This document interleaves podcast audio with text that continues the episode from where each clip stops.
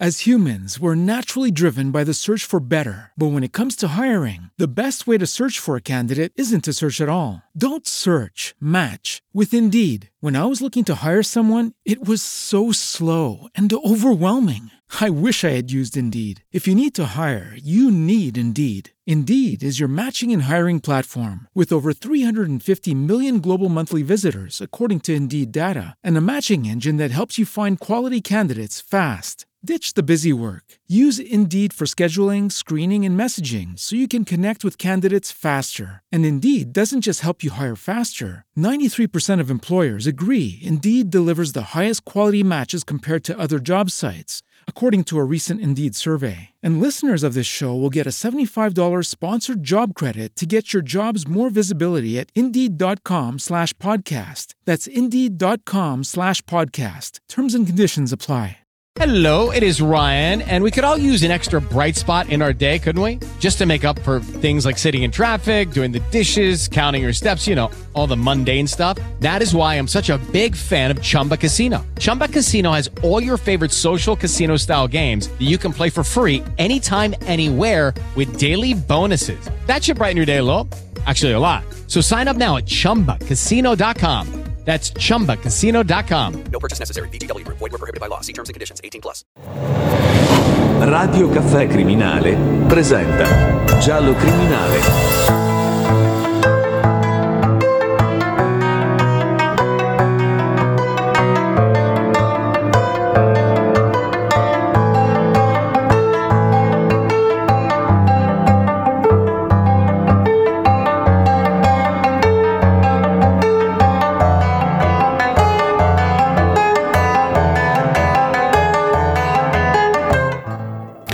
Bene, eh, buonasera, bentornati qui a Radio Caffè Criminale e a Giallo Criminale. Eh, siamo rientrati, come dire, con un'ottimissima, dire, un ottimo inizio.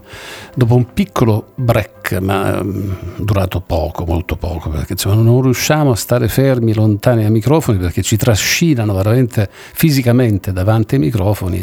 Abbiamo per nostra fortuna eh, dire, un pubblico che ci segue tanto e affezionatissimi, che ci scrive, e che ci fa domande, quindi eh, cerchiamo dire, di rendere l'ambiente e la storia del crimine in generale, eh, il crimine e quindi la criminologia, renderla più fluibile, più facile e interpretativa diciamo a chiunque, quindi non, cerchiamo di non parlarci tra noi, cerchiamo dire, di rendere dire, la materia eh, adatta a chiunque e non soltanto a livello dire, televisivo perché noi siamo una radio, ma a livello televisivo purtroppo spesso e volentieri si parla di crimini con molta eh, facilità, facendo anche un po' di confusione. Ecco, eh, le cose che noi non faremo mai, cercheremo, anzi mi correggo, cercheremo di non fare mai, è fare errori di tipo tecnico, cerchiamo di rendere come dire, la materia facilmente fruibile, però errori di tipo tecnico speriamo, cioè ci auguriamo e speriamo di non farne. Bene, stasera parliamo di un libro, di un libro interessantissimo, un libro che è già in edicola, ehm, pardon, il libro è, si trova già in libreria e naturalmente si trova anche online. Il libro ha un titolo interessante anche perché adesso vi spiego di cosa si tratta. Il titolo è Sangue del mio sangue e la storia edito naturalmente da Falco Edizioni e eh, naturalmente è una storia terribile. Ce ne parlano stasera qui a Radio Caffè Criminale la dottoressa Fabrizia Rosetta Arcuri, giornalista, e naturalmente anche Sergio Caruso, nostro criminologo che conoscete già. Eh, io direi passare subito la parola a Rosetta per una questione come dire, di, di galanteria, è, è giusto passare la parola alle donne. Eh, buonasera Fabrizia Rosetta Arcuri, giornalista. Ci vuoi parlare un po' del, del vostro libro? Buonasera, buonasera a tutti, eh, grazie per eh, l'invito. Eh, Fabrizia va benissimo, eh, che Rosetta è il secondo nome che ho voluto usare eh, per, eh, per portare un po' anche fortuna a questo, a questo libro, ma visto così co- come è partito a soli 15 giorni dall'uscita, sta avendo un grande eco eh, sia a livello di vendite che anche la stampa già- nazionale ha già attenzionato eh, la- l'edizione. E grazie quindi per questo invito, onora- siamo molto onorati eh, di poterne parlare anche con, con voi. Eh, sì, il libro libro è la storia di quella che è, stata, che è ancora oggi considerata la più grande strage eh, familiare d'Italia, strage di Buonvicino. Buonvicino è un piccolo borgo pedemontano eh, nella provincia di Cosenza, immerso nel Parco del Pollino, che eh, purtroppo è stato teatro eh, di questo fatto di cronaca. Eh, era il 19 novembre 1996 quando eh, un ex carabiniere, Alfredo Valente, eh, decise eh, poi Sergio, che è il coautore del libro, il criminologo, poi penso eh, entrerà più nei particolari anche del, eh, del, crimine in sé per sé. Comunque eh, decise di sterminare la, la famiglia eh, partendo dalla moglie eh, con eh, la quale eh, purtroppo non era più in buoni rapporti e si stavano per separare, mm. anzi il giorno dopo, eh, il 19 stesso, avrebbero dovuto ehm, avrebbero dovuto consegnare le carte per eh, questo, questo divorzio. Mm. Eh, separazione che all'inizio sembrava consensuale, ma a quanto pare poi ha avuto un'altra, uh, un altro fine. E, um, lui raggiunse da Formia, dove era, dove era in servizio uh, quella sera, il piccolo comune, e da lì. Eh, da lì eh, andò a casa, insomma, una casa di, eh, dove risiedeva lui con la moglie e la, la famiglia dei, eh, della moglie, i suoceri. Eh, in quella circostanza erano presenti anche eh, il cognato, la cognata e la, e la, figlia e i due nipoti. Eh, ci tengo a precisare eh, che sangue del mio sangue eh, nasce proprio eh, è il, è, il, mio sangue, nel senso che le vittime eh, erano mio zio, mia zia e, la, e mia cugina. Ehm, eh, beh, insomma, quindi ne parli, no, no, scusa ti interrompo perché eh, giustamente devo dirlo, ne parli con uh, un groppo alla gola perché insomma non stai parlando di una cosa lontana da te quindi l'hai vissuta a livello anche dire, familiare. E adesso entriamo nei vari particolari dove possiamo arrivare, dove ti sentirai ad arrivare, dove il libro dire, affonda eh, la, la, sua, dire, la sua lama, perché di questo si tratta, affondare lama su una storia criminale. Eh, Sergio, innanzitutto buonasera a te e bentornato qui a Radio Caffè Criminale. Sergio, questa storia qui è una storia di una strage familiare, una strage abbiamo detto terribile, tante persone, tante persone, anche una bambina mi pare, vero? Sì, innanzitutto Davide, eh, buonasera, è davvero un piacere ritrovarci anche in questa occasione scientifica e divulgativa. Sì, eh, vorrei eh, aggiungere un particolare, qui non si parla della, di una strage eh, forse abbiamo perso familiare, Sergio. ma della più grande. Hai qualche problema sulla, sulla, connessione, Sergio? Scusa. Sulla so. linea. Sì, sì. Eh, succede, beh, purtroppo. Sì. Eh, sì.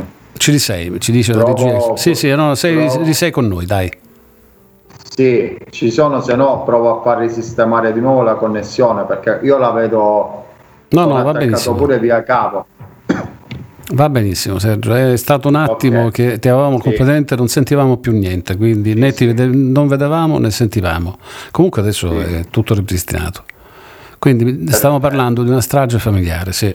Sì, eh, non una strage familiare, ma la più grande strage familiare mai avvenuta in Italia, in cui un carabiniere, all'epoca ancora in servizio, carabiniere scelto, eh, un um, quasi appuntato, come lui si definiva in una lettera che dal carcere di Santa Maria Capoavetere inviò al suo comandante eh, della stazione dei carabinieri stermina la propria famiglia, stermina la propria famiglia uccidendo sei persone, quindi a livello criminologico il più grande family murder mai avvenuto in Italia. Le circostanze sono state estremamente macabre perché ehm, più andavamo ad analizzare questo caso, più andavamo a leggere i tantissimi eh, fascicoli eh, processuali, tantissimo materiale processuale che è venuto fuori da questa storia e più venivano fuori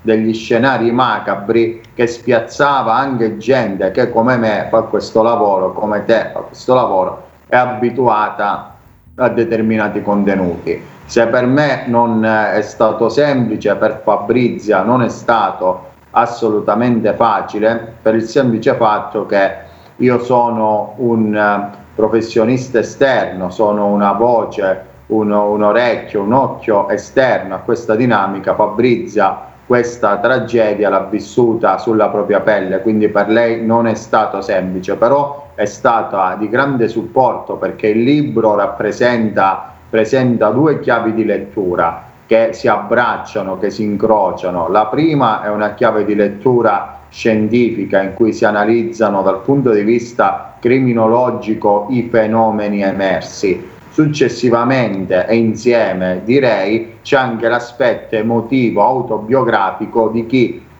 questa strage non l'ha eh, vista per i giornali, non l'ha vista per televisione, ma il sangue del mio sangue, appunto è quello della sua famiglia, nel senso che lei l'ha, l'ha subita, l'ha vissuta questa strage e racconta eh, tra eh, le bellissime pagine autobiografiche anche il suo dolore, anche la sua angoscia relativa a quei giorni in cui le scene eh, macabre sono state tantissime. Eh, immaginiamo lo sterminio di sei persone e anche di una bambina di 11 anni uccisa perché è rimasta troppo tempo attaccata al corpo della mamma e ha fatto perdere tempo all'assassino. Quindi immaginate se vogliamo parlare di sadismo, crudeltà, accanimento, cosa c'è di più grave di uccidere una bambina indifesa in questo contesto? Da eh, Sangue del mio sangue, Davide, vengono fuori tantissimi scenari, tantissimi temi che alcuni li potremo approfondire anche in questa occasione che tu ci hai dato. Eh, Sergio, eh, dunque, sì, eh, ho seguito con molta attenzione sia la, la, le argomentazioni di Fabrizia e naturalmente anche le tue.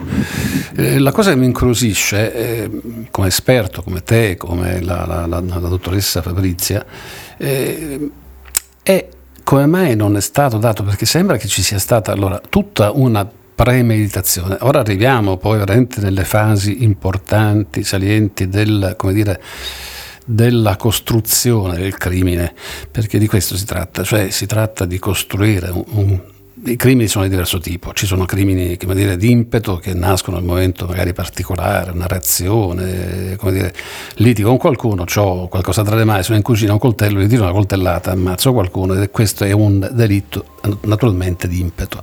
Ma dal momento in cui io parto da casa portandomi dietro il coltello, la pistola, in questo caso lui era partito apposta, eh, come dire, si era già organizzato. La cosa che, ecco, la domanda che pongo sia a Fabrizio e poi naturalmente anche a te Sergio, perché lui, questo mm, carabiniere, questo signore vestito da carabinieri, attenzione che c'è la differenza fra essere carabinieri e, ed essere vestiti da carabinieri. Questa persona vestita da carabinieri che fa questa strage, eh, gli hanno com, com, computato una pena di 30 anni, ma dato che c'era la, la premeditazione, perché non gli è stato dato l'ergastolo Fabrizia? Allora, praticamente eh, lui è partito da Formia con uh, due caricatori da eh, da 11 eh, e ne è esplosi eh, 25 e 23 sono andati tutti a colpire tra l'altro eh, tutte parti vitali delle, delle vittime. Eh, Sergio ha sottolineato il fatto che noi siamo riusciti a recuperare le carte appunto del, del, del processo, delle, dell'udienza preliminare, la sentenza, la prova, la sentenza di appello e quello che è emerso è sicuramente una eh, scena del crimine eh, eh, totalmente poi diversa da quello che, eh, che poi la sentenza ha, ha emesso, eh, nel senso che sono cadute tutte eh, le aggravanti del, del caso ed è caduta per prima proprio la premeditazione. la Corte ha ritenuto eh, ehm, non, sustis- no, non sussistere la premeditazione? No, assolutamente no. no. La detenzione di armi da guerra, perché due caricatori da, da, da 11 sono detenzioni d'armi da guerra, perché eh, eh, Davide tu sai, ben sai che eh, un carabiniere anche fuori servizio può continuare a portare la propria pistola d'ordinanza, eh, ma il secondo caricatore eh, serve solo per eh, far riposare diciamo, l'arma altro, onde evitare appunto che si inceppi o qualcos'altro, ma deve essere scarico. Eh, queste cose sono tutte emerse durante il processo, però eh, la, all'epoca eh, la Corte d'Assise ha ritenuto opportuno eh, giustificare ogni elemento. Ehm, c'è da dire una cosa, ehm, da, da, della strage salva, dalla strage si sono salvati, du, ci sono stati due superstiti, eh, lui salvò la figlia che all'epoca aveva 4 anni e ehm, l'altro il nipote, eh, nonché mio cugino, che ne aveva tre. Eh, I ragazzi oggi hanno 30 e 28 anni, Marco, eh, Marco e Marco. E, e As humans, we're naturally driven by the search for better. But when it comes to hiring, the best way to search for a candidate isn't to search at all. Don't search, match with Indeed. When I was looking to hire someone, it was so slow and overwhelming. I wish I had used Indeed. If you need to hire, you need Indeed. Indeed is your matching and hiring platform with over 350 million global monthly visitors, according to Indeed data, and a matching engine that helps you find quality candidates fast. Ditch the busy work. Use Indeed for scheduling, screening, and messaging so you can connect with candidates faster. And Indeed doesn't just help you hire faster. 93% of employers agree Indeed delivers the highest quality matches compared to other job sites, according to a recent Indeed survey. And listeners of this show will get a $75 sponsored job credit to get your jobs more visibility at Indeed.com slash podcast. That's Indeed.com slash podcast. Terms and conditions apply. Marco è ad esempio quando è tornato perché poi ehm, lui dopo aver commesso eh, la strage praticamente eh, eh, prende la macchina, prende bamb- questi due bambini, Fabiana purtroppo aveva, aveva deciso di non seguirlo, eh, quindi di, invece di rimanere accanto alla mamma.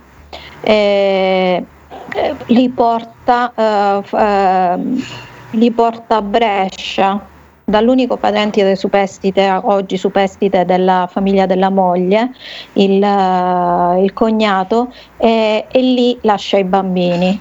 Eh, nel, nel, libro è raccontato uh, passo per passo anche queste 14 ore eh, di viaggio che lui ha fatto, perché sono state anche le 14 ore più brutte per, per noi, per la, la, nostra famiglia, perché ancora non sapevamo eh, che cosa realmente fosse successo e che fine avessero fatto, scusatemi, i due bambini. E, mm, quindi, lui, mm, quindi lui va, va, si fa anche 14 ore di macchina e, e quindi c'è anche il, tent- il rapimento di, di, minori che non è stato tenuto in considerazione. Marco, eh, quando Marco ancora oggi ha i segni eh, non solo interiori, interni eh, di, questa, di questa strage ma anche visibile perché ha ha tre ferite d'arme da fuoco addosso perché fu colpito e, e quindi ne, neanche il tentato omicidio fu riconosciuto dalla Corte, eh, sia per lui che per Fabiana eh, ehm, il giudizio fu quello di eh, che purtroppo si trovavano nel cerchio di fuoco e che quindi involontariamente eh, sono stati colpiti. Eh, c'è da precisare anche un'altra cosa, Davide. Eh, che purtroppo eh, oggi come oggi sarebbe tutto diverso, sarebbe diverso sia il giudizio ma sarebbe diverso l'indagine. Eh, nel 96 non c'erano i RIS, eh, nel 96 non c'era ancora la famosa prova del, del DNA, tutte cose che oggi avrebbero dato un aspetto diverso a questo crimine eh, e sicuramente non sarebbero sicuramente non sarebbe stato quello il verdetto. Beh sì, ehm, eh, eh, eh, capisco che le sentenze sono sempre discutibili in tutto e per tutto. Scusate, eh, oggi ho una certa raucedine, beh, vabbè, cambia il tempo, non so da lì da voi com'è, ma qui sta arrivando, è arrivato il freddo, quindi stanotte è scesa la temperatura. Niente, rientriamo allora in questo caso. Eh, le, le, sentenze, dicevo, eh, non fanno mai piena giustizia di quello che realmente è accaduto e probabilmente la persona non paga mai a sufficienza. Sergio, infatti ho chiesto, eh, sia ho chiesto prima a Fabrizio e poi naturalmente a te, perché non l'ergastolo, Sergio? Davide, mi fai una domanda che nonostante sono il coautore, ancora oggi a livello scientifico non saprei risponderti.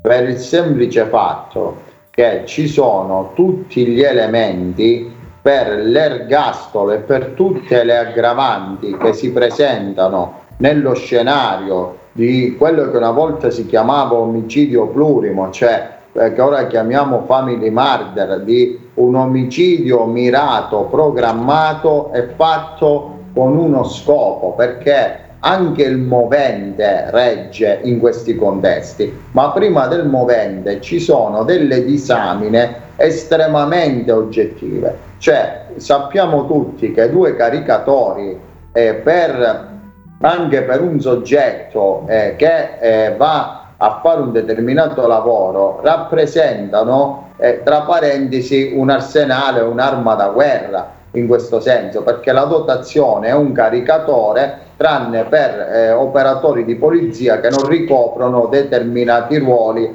o in determinate missioni in questo caso. Lui parte da Formia con due caricatori in cui eh, la scena che abbiamo analizzato non è uno spree killer di un soggetto che eh, apre la porta e si mette a sparare tipo il film Quentin Tarantino, ma è stata un'azione mirata in cui lui addirittura, come in tutti i crimini violenti, eh, crea il cooling off, crea il raffreddamento emotivo in cui si ferma e riparte e si accerta che la sua missione sia andata a buon fine. Le, sc- le scene di premeditazione sono tantissime, lui chiude il cancello dall'interno per non permettere agli altri di entrare ad eventuali, eventuali aiuti, per non parlare di, eh, eh, anche del tentativo di fuga che lui fa con il sequestro di due bambini che non è stato assolutamente preso in considerazione, addirittura in una delle motivazioni delle, di questa sentenza dicono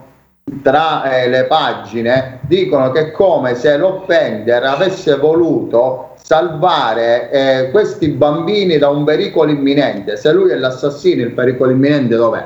Ci siamo trovati di fronte in scenari estremamente gravi, ve ne dico un altro e siamo pre- prettamente nel mio ambito. Hanno provato anche eh, consulenti ad eh, teorizzare ovviamente l'incapacità di intendere chi mhm. volere, in cui uno di questi consulenti eh, eh, scrisse un, un, uno scenario che diciamo sembra il soggetto è affetto da un cortocircuito, ergo raptus, mm. e sappiamo che non esiste. L'hanno scritto in una perizia in cui lui, per, in, è come se in quel minuto, in quei minuti, in quella sequenza avesse spento il cervello e poi l'ha riattivato cosa assolutamente impossibile. Poi eh, il destino eh, ha voluto che il consulente del PM è stato il mio maestro e tuo carissimo amico, il professor Francesco Bruno, e diciamo che ha messo tutti i puntini sulle I. Ricordiamo che il professore Bruno è anche conterraneo di, quella, di questa specifica zona, quindi se ne è occupato davvero in scienza e coscienza, ha messo tutti i puntini sulle i, ma le dinamiche assurde in questa storia sono, sono tantissime. Noi stiamo raccontando, stiamo raccontando dei flash, come ve ne dico un'altra che non l'abbiamo detto anche nel libro, è come questo soggetto riuscisse a contattare la figlia dai luoghi di detenzione. Ah, cosa, più, cosa più volte segnalata, lui contattava la figlia, eh, cosa assolutamente, assolutamente impossibile da, da pensare ai, ai, tempi, ai, tempi, di oggi, è impossibile da pensare, in cui eh, questa volta parla il cittadino, perché tu mi insegni Davide che nel nostro lavoro non bisogna fare troppe ipotesi, bisogna soltanto analizzare ciò che emerge, ciò che è scientifico e ciò che è giuridico, ma vi posso dire che leggendo la sentenza di un soggetto che ha ucciso sei persone, tra cui una bambina di 11 anni, tra cui un rapimento di due minori, e se la cava con 27 anni e dopo 27 anni è libero e si trova a 50 metri dalla casa della famiglia che ha sterminato, idee strane te ne eh, vengono tante. Tantissime, tantissime. Hai detto bene Sergio, noi eh, siamo, come dire, o tortocollo come i cuochi. Eh, dobbiamo cucinare con quello che abbiamo dentro il frigorifero, quindi i dati che noi disponiamo in certi casi sono quelli che, che, poi ci aiuteranno eventualmente o a cercarne altri e quindi questo è il lavoro che noi facciamo, cioè una volta che ci sono i dati bisogna partire come pollicino a ricercare gli altri dati. In questo caso mi ha incuriosito molto questa faccenda qui di una, una strage di questo tipo e con una condanna abbastanza mite perché insomma 30 anni non è che eh, perché c'è il codice di, di, procedura penale, il codice penale, in particolar modo il codice penale prevede appunto in questo caso che se c'è una premeditazione, eh, per mio c'era tutta. Quindi... Tra l'altro Davide vorrei aggiungere una contraddizione anche nella motivazione della sentenza, perché eh, volevo sottolineare che il soggetto in questione è stato considerato totalmente capace di intendere e di volere e quindi, ora io non mi avventurerò certamente nei, nei, nei, meandri della psicanalisi, della psicologia, perché non mi compete, non è il mio mestiere, non vado mai, non, non travalico mai, questo è il tuo mestiere Sergio, e quindi non so cosa dirti se veramente si spengono le luci, non si spengono la centrale, questa è una cosa Assolutamente che... no, anzi diciamo ai nostri lettori,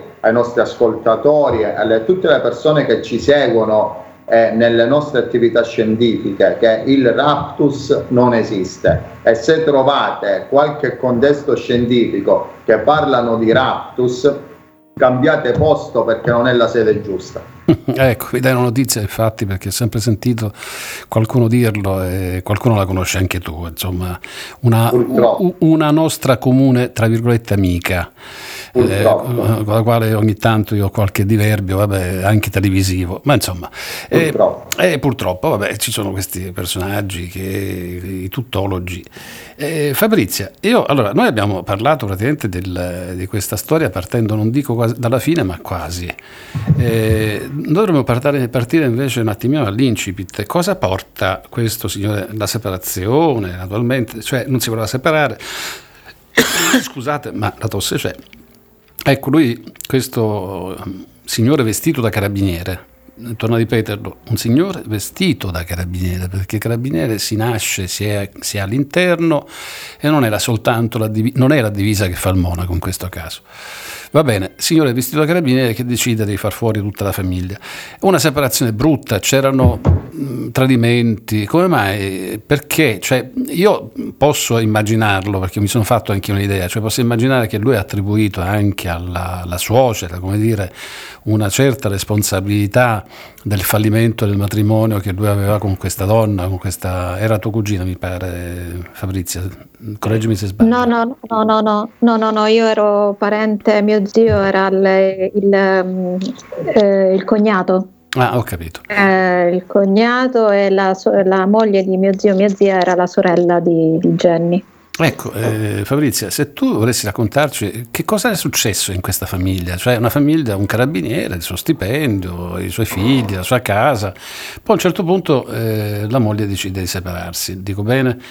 Come mai? Sì, è un matrimonio che comunque era durato veramente poco, erano eh, appunto gli anni della, della figlia, quattro, quattro anni, eh, ma ehm, tutti noi sapevamo delle incomprensioni eh, all'interno della, della, coppia, ma come ce ne sono eh, in, tutta, eh, in, tutte le famiglie Davide, eh, da qui poi a sterminare, a sterminarla appunto Ce ne, ce ne, vuole, insomma, eh, eh, viene definito eh, per la casistica appunto eh, family mass murder proprio perché eh, quelle che sono state le, eh, ehm, i, i problemi eh, che la coppia aveva, il, il reo l'ha riversati poi eh, su tutta la famiglia, ritenendo tutti colpevoli del fallimento uh, di, di, quella storia.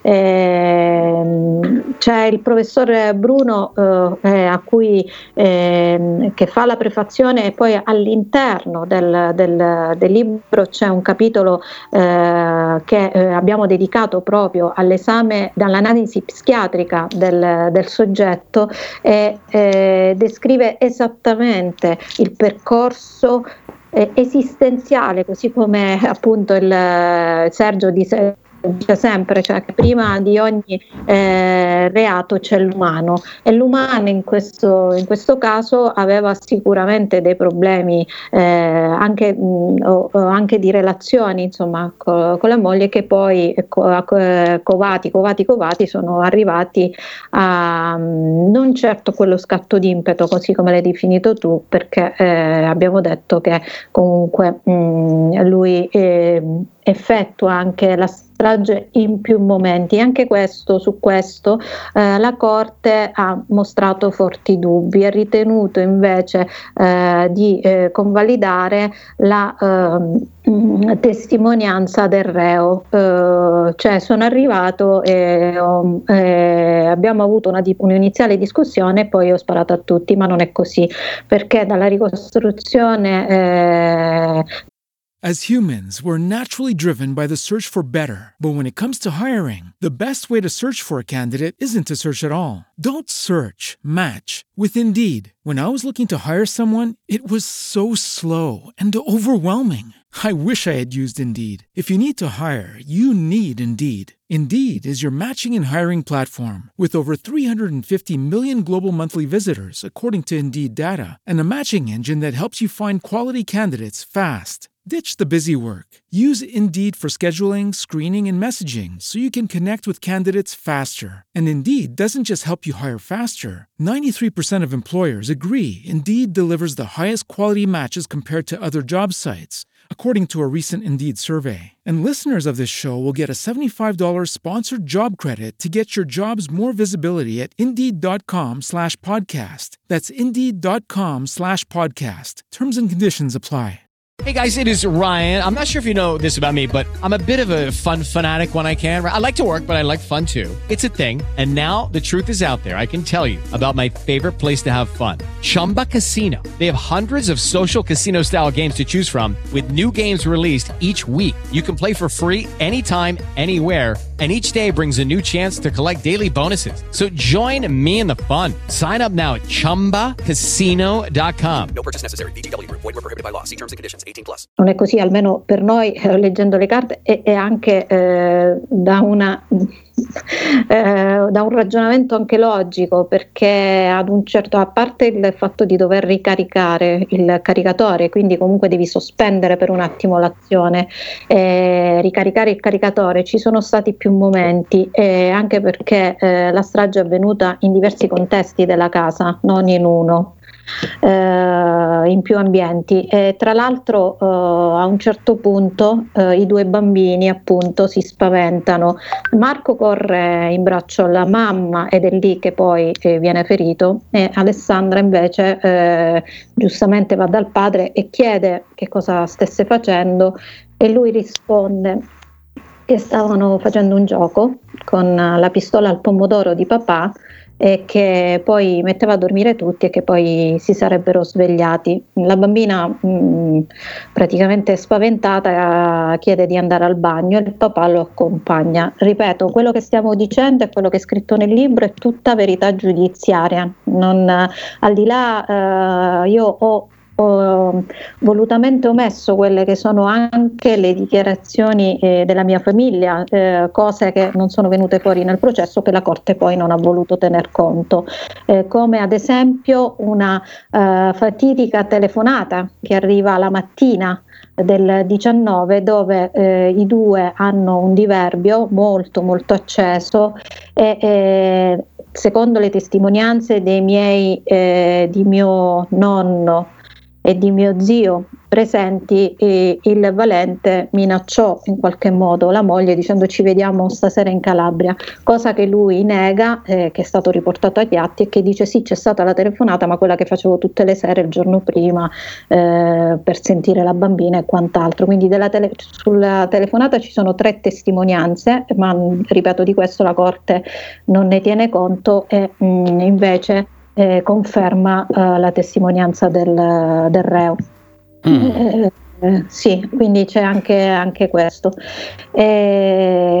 che cosa ha fatto scaturire eh, l'evento è molto più eh, criminologico questo, molto più psichiatrico, ma ripeto, il professore Bruno, mh, quello che mi ha sconvolto Davide è stato eh, che mh, noi avevamo sentito il professore Bruno eh, quasi subito eh, nel momento in cui avevamo deciso di scrivere il libro.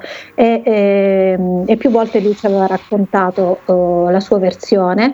E io anche anche delle registrazioni perché appunto avevamo registrato le nostre conversazioni in modo poi da eh, estrapolare lo scritto e dopo, di, dopo, solo successivamente siamo venuti in possesso delle carte. Ti posso assicurare che dopo 25 anni il professore Bruno ha confermato parola per parola a volte anche le esatte parole di quello che era stato eh, suo, la sua analisi eh, psichiatrica, iniziale. E la cosa mi ha veramente sconvolto lui finisce infatti dicendo dopo 25 anni sono sempre più che convinto che l'azione era premeditata.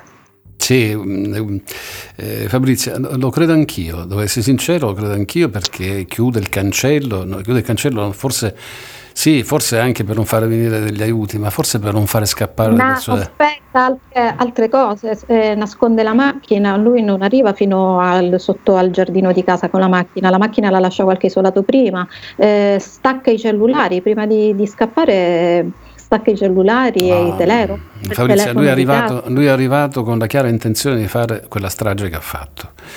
Eh, non so se aveva intenzione di, di, di, fare veramente una distruzione totale, perché a volte ecco, capita queste situazioni di distruzione totale, io ne ho trovate in varie circostanze eh, dove davvero, ora Sergio, io dico si spegne la lampadina, vabbè, ma insomma è la, la, dire, il momento di rabbia che matura in maniera terribile nei confronti del, di qualcuno eh, lo si sfoga, come dire, dopo eh, chi c'è c'è, ecco, chi c'è nel, nel, mucchio. Ora non so se lui, non credo che avesse avuto, come dire, quest'astio nei confronti eh, della suocera sicuramente, perché da, da, da, quanto ho capito eh, lui pensava, attribuiva alla, alla suocera una buona responsabilità di questo. Insomma, i figli, ecco, però i figli, io ho trovato nel, nella mia esperienza professionale, come dire, abbiamo fatto i figli insieme, sono anche miei e quindi eh, te li porto via, porto via anche i figli, quindi non solo distruggo te, ma distruggo anche qualcosa che abbiamo fatto insieme, questa meraviglia che abbiamo fatto insieme e te la distruggo e li sparo.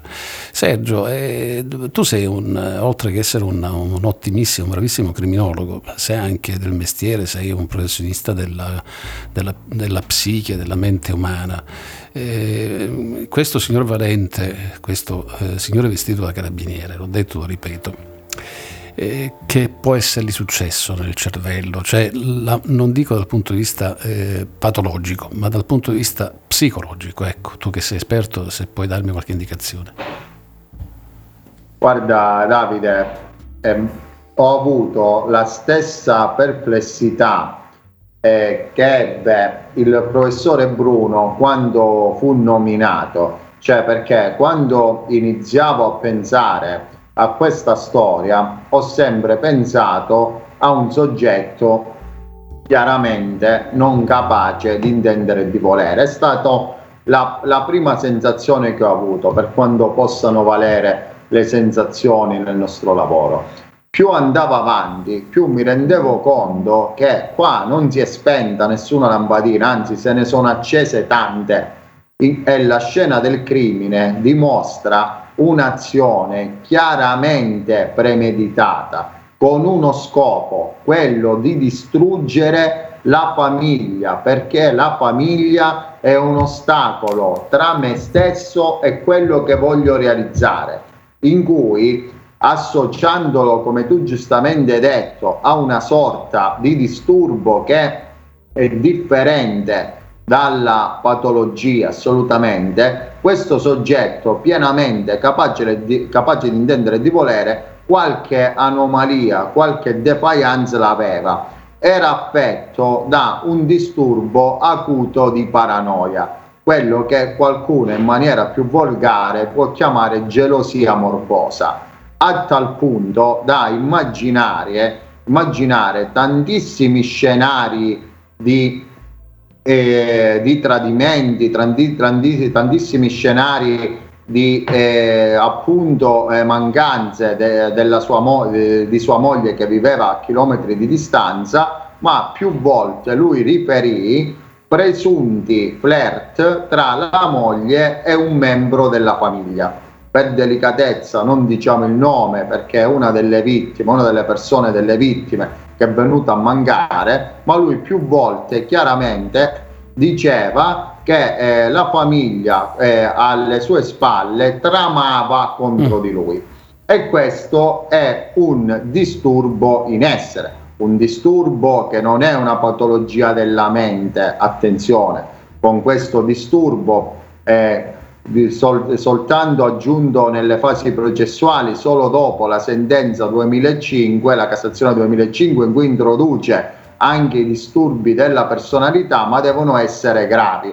Qui siamo in un disturbo moderato che non va ad inficiare le funzioni della mente. Questa cosa qui l'aveva. C'è un altro focus che bisogna fare che è importante, non è ovviamente una sorta di giustificazione verso l'autore, ma è un'analisi eh, multidimensionale del fenomeno. Siamo nel 1996. La famiglia negli anni 90 aveva un significato estremamente diverso rispetto alla famiglia eh, di oggi. Una separazione nel 96 significava quasi rendere, eh, deprivare un soggetto di quello che poteva avere di più prezioso, che è appunto la famiglia.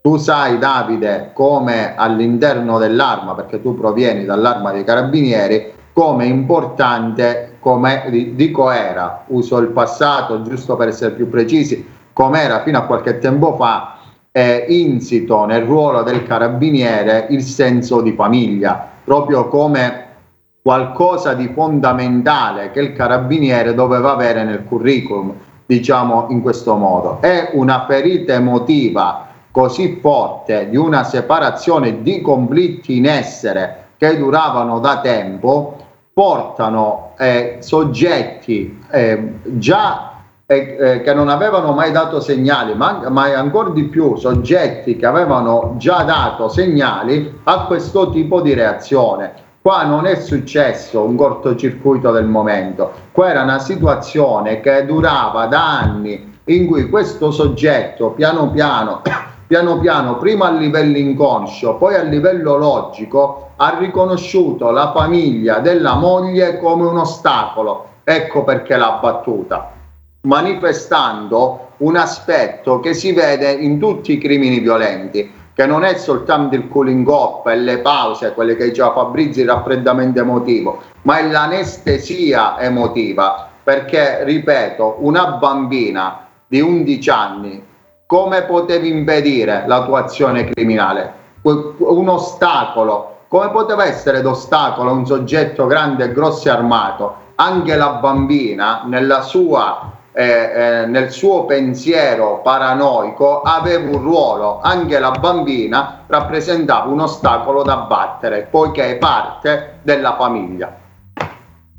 Eh, Sergio, sì, eh, tu hai detto una frase che mi ha colpito molto eh, l'anestesia cerebrale, cioè in quel momento sai, sei obnubilato da, da, tutto, cioè tu hai davanti un obiettivo, devi eh, eseguire quell'operazione quasi come un automa. Eh, perché a monte, come hai detto giustamente tu e come ha sottolineato anche Fabrizia, a monte c'è qualcosa di pregresso, qualcosa che è atavico, antico. Eh, tu mi hai parlato che probabilmente lui sospettava, immaginavo, perché insomma, eh, vedi, queste storie purtroppo hanno qualcosa in comune a tante altre storie. Eh, questa cosa in comune solitamente è la paura, il tradimento, il fatto di pensare di essere, come dire, lo zimbello di qualcuno, che qualcuno si prende, ci canzoni che si prenda a gioco di noi. Vedo che, che Fabrizia annuisce. Eh, Fabrizia, eh, questa cosa qui è, è, provoca nell'uomo in particolare, eh, le donne per fortuna sono molto più avanti rispetto a noi uomini, perché noi siamo eh, primitivi, voi siete evolute e per fortuna avete come dire, un modo di ragionare diverso. Nel, nella involuzione del, del maschio, dell'uomo, il tradimento entra come una anche presunto, soprattutto presunto, perché quando c'è la prova, beh, dice visto che io avevo ragione, ma quando non si ha neanche la, dire, la, certezza e lo si immagina, lo si inventa, si può davvero, Fabrizio, la tua esperienza come dire, giornalistica, eh, arrivare dire, a premeditare un delitto di questo genere? Eh, assolutamente, assolutamente sì, è quello che porta poi alle incomprensioni, quelle che eh, in psichiatria appunto, appunto, vengono chiamate relazioni disfunzionali, la, l'incapacità di dialogo, l'incapacità di provare sentimenti, perché comunque c'è un'analisi psichiatrica che non è sicuramente, non appartiene alla, alla categoria eh, della malattia, ma è semplicemente un disagio eh, del come possiamo passarci tutti, insomma, eh, depressione, ansia, eh, eh, che poi vanno appunto a scontrarsi eh, con eh, supposizioni, immaginari, sai, soprattutto nei piccoli paesi. Ehm, su questo devo essere sincera, l'unica cosa... È passato un aereo forse, da, da, so, eh, sì, il treno, il treno. Ah, il treno. È, l'unica cosa, è l'unica cosa su cui la Corte non, non, ha tenuto proprio altamente in considerazione, anzi ehm, eh, dalle, nelle varie testimonianze, soprattutto da parte dei familiari del, del reo, eh, eh li ha comunque eh, non ha tenuto conto. Anche perché si parlava sì, eh, di diverse situazioni di, di tradimento, eh, quando praticamente noi abbiamo tra le carte anche che non abbiamo volutamente, eh, anche per una questione di de- delicatezza, voluto inserire nel, nel, libro, che è una lettera de- di Jenny che qualche mese prima aveva mandato alla sorella eh, dove appunto confidava sua, eh, il suo malessere. Eh, lei ad esempio non, non, non, lavorava più, quindi invece aveva sentito il bisogno, è sempre, è sempre stata una ragazza indipendente, ha sempre lavorato e quindi questo per lei era eh, una mancanza forte eh, e altre, altre cose. Eh, quindi purtroppo quelle costruzioni mentali diventano il vero tarlo e quando poi manca a monte il dialogo eh, allora diventa un, un, mix esplosivo. Nel libro noi Davide eh, mettiamo molto in evidenza soprattutto sulla parte scientifica questa cosa perché eh, ci deve essere anche eh, una educazione ai sentimenti eh, insegnare fin da piccoli, eh, a, soprattutto eh, ahimè, agli uomini, perché all'epoca non si parlava di femminicidio, ma alla fine può, potrebbe rientrare eh, al di là del numero delle vittime e comunque eh, sarebbe potuto essere un femminicidio, insomma, se, se eh, in, in, quella sera insomma, ci fosse stata solo la moglie. E, ehm, e, e quindi le, educare ai sentimenti, al dialogo, al alla, all'accettazione del no perché alla fine è questo, lui rifiutava quel, eh, il no eh, categorico, diventato ormai categorico eh, della, della, moglie. E, e, ed è successo ed quello è successo è questo. Io ora direi finché morte non ci separi. È brutto. Eh, oppure direi eh, ti amo da morire, ma assolutamente il ti amo da morire è la, l'altra parte e non chi si trova, come dire, il carnefice. Sì, hai detto bene eh, Fabrizio, secondo me, anche secondo me si può annoverare questo, questa strage terribile di cui voi avete ampiamente discusso nel libro che vi consiglio, naturalmente consiglio al, al pubblico che ci ascolta di, di, leggerlo perché resterà, come dire, basito davanti a certe situazioni. Eh, però vedi, il ti amo da morire è una, una cosa che è, molte donne sono mm, preda da, da parte di, di, uomini che non accettano la fine di una storia e le separazioni sono sempre traumatiche eh, in tutti i sensi. Io eh, ne vedo tutti i giorni perché faccio un lavoro che, lo sapete benissimo, mi occupo oltre che di, di delitti e di crimini anche di, di, situazioni familiari, quindi e so con quale delicatezza vanno affrontate queste cose, perché eh, c'è sempre, come dire, è una distruzione, una famiglia che va in frantumi è sempre una famiglia in frantumi. Sergio, io ti lascio a te la parola perché so che tu dopo hai un impegno, quindi non ti voglio trattenere. Eh, Sergio, dimmi, è una famiglia che va in frantumi è terribile da, tu, da, tutti i punti di vista, cioè nascono veramente delle, delle inerzie all'interno che sono spesso incontrollabili e incontrollate, vero? No, non ti sentiamo Sergio. Eh, non ti sentiamo. Qua, scusate. Sì, sì, prego. Allora, da, da psicologo e da criminologo, che poi queste due anime convivono e combattono dentro di me un giorno sì e l'altro pure, eh, ne, ne, vedo tante, in cui c'è da dire una cosa, che anche in scenari in cui grazie a Dio non si è arrivata a sei vittime, non si è arrivata a una strage, in molte famiglie ci sono dei conflitti che distruggono. Infatti un consiglio che possiamo dare a chi ci sta ascoltando è quello senza dubbio di arginare i conflitti anche quando si ha ragione, anche quando si è dalla parte giusta, i conflitti non fanno mai bene, diceva un vecchio proverbio cinese, i conflitti sono come il fuoco, a lungo andare brucerà anche te stesso, quindi non dobbiamo proseguire verso questa strada. Io purtroppo vedo tanti scenari, tante situazioni di conflitti in cui l'arma per vincere questa battaglia macabra spesso e volentieri sono anche i figli scagliati contro, gli, contro l'altro coniuge. Questa è una cosa tremenda. Ritornando al caso nostro, la famiglia Croce e Delizia, infatti in una delle lettere che abbiamo in nostro possesso, scritta dal carcere di Santa Maria Capovetere, il carcere militare, Valente si confida con il comandante dei carabinieri che lui definisce come un padre e quasi si rivela, accade un fenomeno che in psicologia si chiama catarsi, quando il paziente si fida talmente tanto del terapeuta, dello psicologo e tira fuori tutto quello che un'altra persona non ha mai detto. E lui racconta eh, uno scenario che ascoltando la storia eh, a spendi, cioè senza sapere il seguito, eh, sembra lui la vittima. Cioè, ecco, lui spiega eh, chiaramente, dice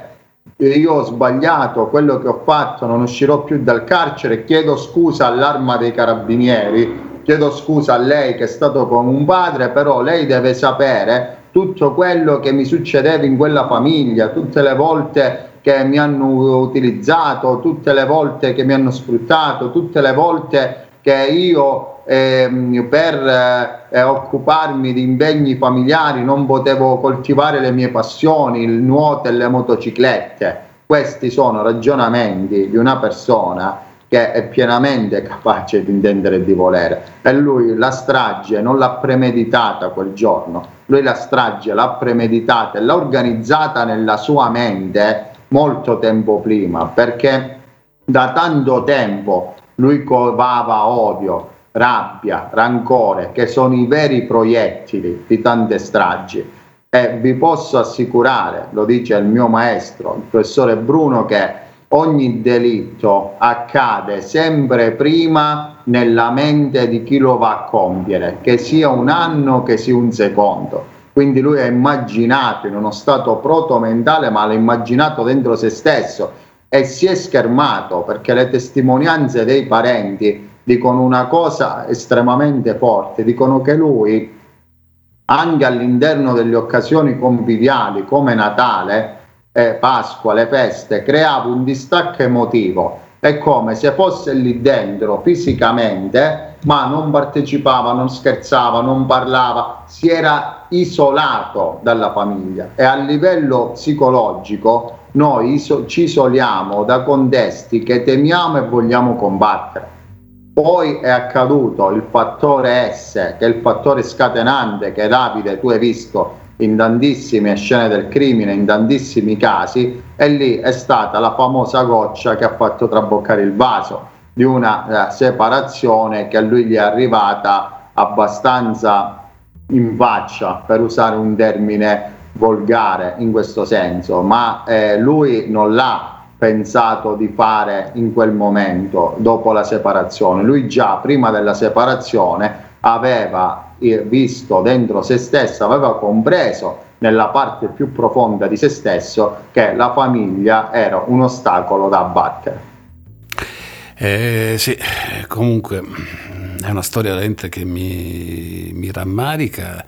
Eh, mi lascia, la, mi lascia una mare in bocca terribile perché insomma tutta quella gente, ma i bambini, insomma, eh, vabbè, naturalmente eh, lo trovate nel libro Sangue del mio sangue, edito da Falco, neanche farlo apposta, si chiama Falco come la nostra agenzia, Falco Edizioni, eh, naturalmente scritto a quattro mani da uh, Fabrizia uh, Rosetta Arcuri e da Sergio Caruso.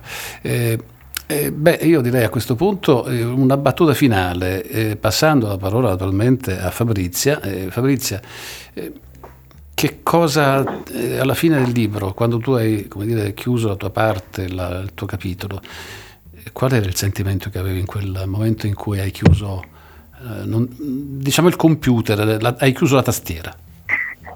Guarda Davide, è una bellissima domanda questa perché mh, mm, eh, praticamente eh, il libro era, è un anno che ci stiamo lavorando proprio eh, materialmente, ma un paio di anni che ci avevamo pensato. E, mh, mm, io non ero soddisfatta, mh, mm, nel senso che avevo finito il libro ma non ero soddisfatta, mi mancava qualcosa, sapevo che mancava qualcosa e, e quindi ho cominciato a, ad andare più eh, nel profondo anche delle confidenze, ho cercato di, eh, di scavare anche nell'intimità, non solo mia, che è il libro poi è la parte autobiografica, ma nell'intimità dei miei parenti, eh, fino a quando eh, ho rincrociato eh, non perché non ci, non ci, frequentavamo bene, semplicemente perché l'ho guardato con occhi diversi, mio cugino Marco. E io gli ho portato insomma, la bozza del libro e gli ho detto Marco guarda io ho scritto il libro, eh, questa è la bozza, eh, vorrei sapere che cosa ne pensi. Lui non mi ha neanche mi ha riconsegnato la bozza e mi ha detto il libro lo leggerò quando sarà finito, per ora ti dico solo grazie finalmente. Cioè lui mi ha detto finalmente qualcuno rompe quel silenzio perché da 25 anni, anche per una serie di motivi, cosiddetto anche eh, le vittime secondarie, eh, c'è anche questo nel libro, il libro vuole esaltare soprattutto la condizione di quelle che sono le vittime secondarie, cioè i familiari e le vittime dei reati violenti. Eh, e lui mi ha detto, ha detto anzi eh, sono io che devo ringraziare te eh, perché finalmente mi dai la possibilità di finalmente di parlare anch'io di questa storia, perché noi pens- abbiamo sempre pensato che lui non si ricordasse niente, invece no. Lui ricorda, ricorda alcune cose, altre cose se le, le ha costruite negli anni, eh, però sa benissimo, nonostante poi sia cresciuto con eh, i miei zii mh, mm, che l'hanno adottato, è cresciuto con le cugine ma considerate sorelle, così come gli zii sono considerati mamma e papà, eh, però sa benissimo e conosce bene que, quei vuoti. Quindi cercavo un lieto fine e l'ho trovato. Io ti voglio rilasciare, ti voglio, vi voglio lasciare eh, il, libro finisce proprio con la sua testimonianza diretta. Vi voglio lasciare solo con due righe eh, del, delle sue parole, eh, ringraziandovi nuovamente di questo bellissimo e dettagliato proprio anche nelle, nelle parti uh, appuntamento. Ehm, sono parole di Marco. Ho sempre saputo e ricordato, ma in alcuni casi è stato più pesante opprimente. A scuola, ad esempio, dove c'era sempre qualcuno che ti ricordava di essere il sopravvissuto e che tua madre e tuo padre erano morti, assassinati. Ma sono andata avanti con le mie forze sostenuto da chi mi ama, pur tra normali, ordinarie e complicate incomprensioni. Impossibile non affermare con assoluta consapevolezza che oltre a quelle cicatrici sul mio corpo ne porto ancora più di grandi nel mio animo e che hanno influenzato e condizionato ogni mia scelta. Ho imparato semplicemente a convivere con i miei perché, con ciò che ho rimosso e ciò che mi è rimasto, come quando mio padre mi prendeva in braccio e mi faceva volare. Dico che somiglio, dicono che gli somiglio molto nell'aspetto e in quell'indole che tutti ricordano e di cui mi raccontano e in cui io mi perdo sorridendo. Questo è Marco. Eh, qui è difficile riprendere dopo queste parole, riprendere la, la, la conversazione però purtroppo il tempo è sempre quello che sì. ci distrugge, come dire, il tempo è, e anche gli antichi, i greci lo sapevano, con, con Cronos che, che, che mangia tutto. Sergio, io ti dico, ti ringrazio per eh, questa puntata e naturalmente ringrazio eh, Fabrizia, Rosetta Arcuri, la tua collega che ha scritto insieme a te il libro Niente che dire, io chiuderei qui perché dopo questa parola non credo ci si possa aggiungere altro. Penso che tu sia d'accordo Sergio, vero? D'accordissimo e grazie Davide per questo bellissimo spazio dedicato. Bene, io ringrazio voi e spero di avervi eh, nuovamente ospiti qui a Radio Caffè Criminale. Ricordo per chi, per gli appassionati, possono trovare le puntate in podcast nei migliori portali e è disponibile anche in eh, radiovisione su YouTube, quindi chi vuol vedere anche questa puntata e, e vederci, non soltanto sentirci, perché come radio può vederci soltanto su, in vari posti, ma soprattutto anche su YouTube. Bene, grazie ancora, io ringrazio ringrazio la regia, Luca e Matteo, che sono stati molto gentili per, per quanto riguarda tutto il passaggio delle immagini. E che dirvi? Beh, alla prossima, ciao a tutti. Avete ascoltato Giallo Criminale, la diretta radiofonica di Radio Caffè Criminale, prodotto ed ideato dalla Falco Investigazioni. Tutte le puntate di Giallo Criminale su www.radiocaffecriminale.it oppure sul canale YouTube di Radio Caffè Criminale. Vi auguriamo buon proseguimento di serata.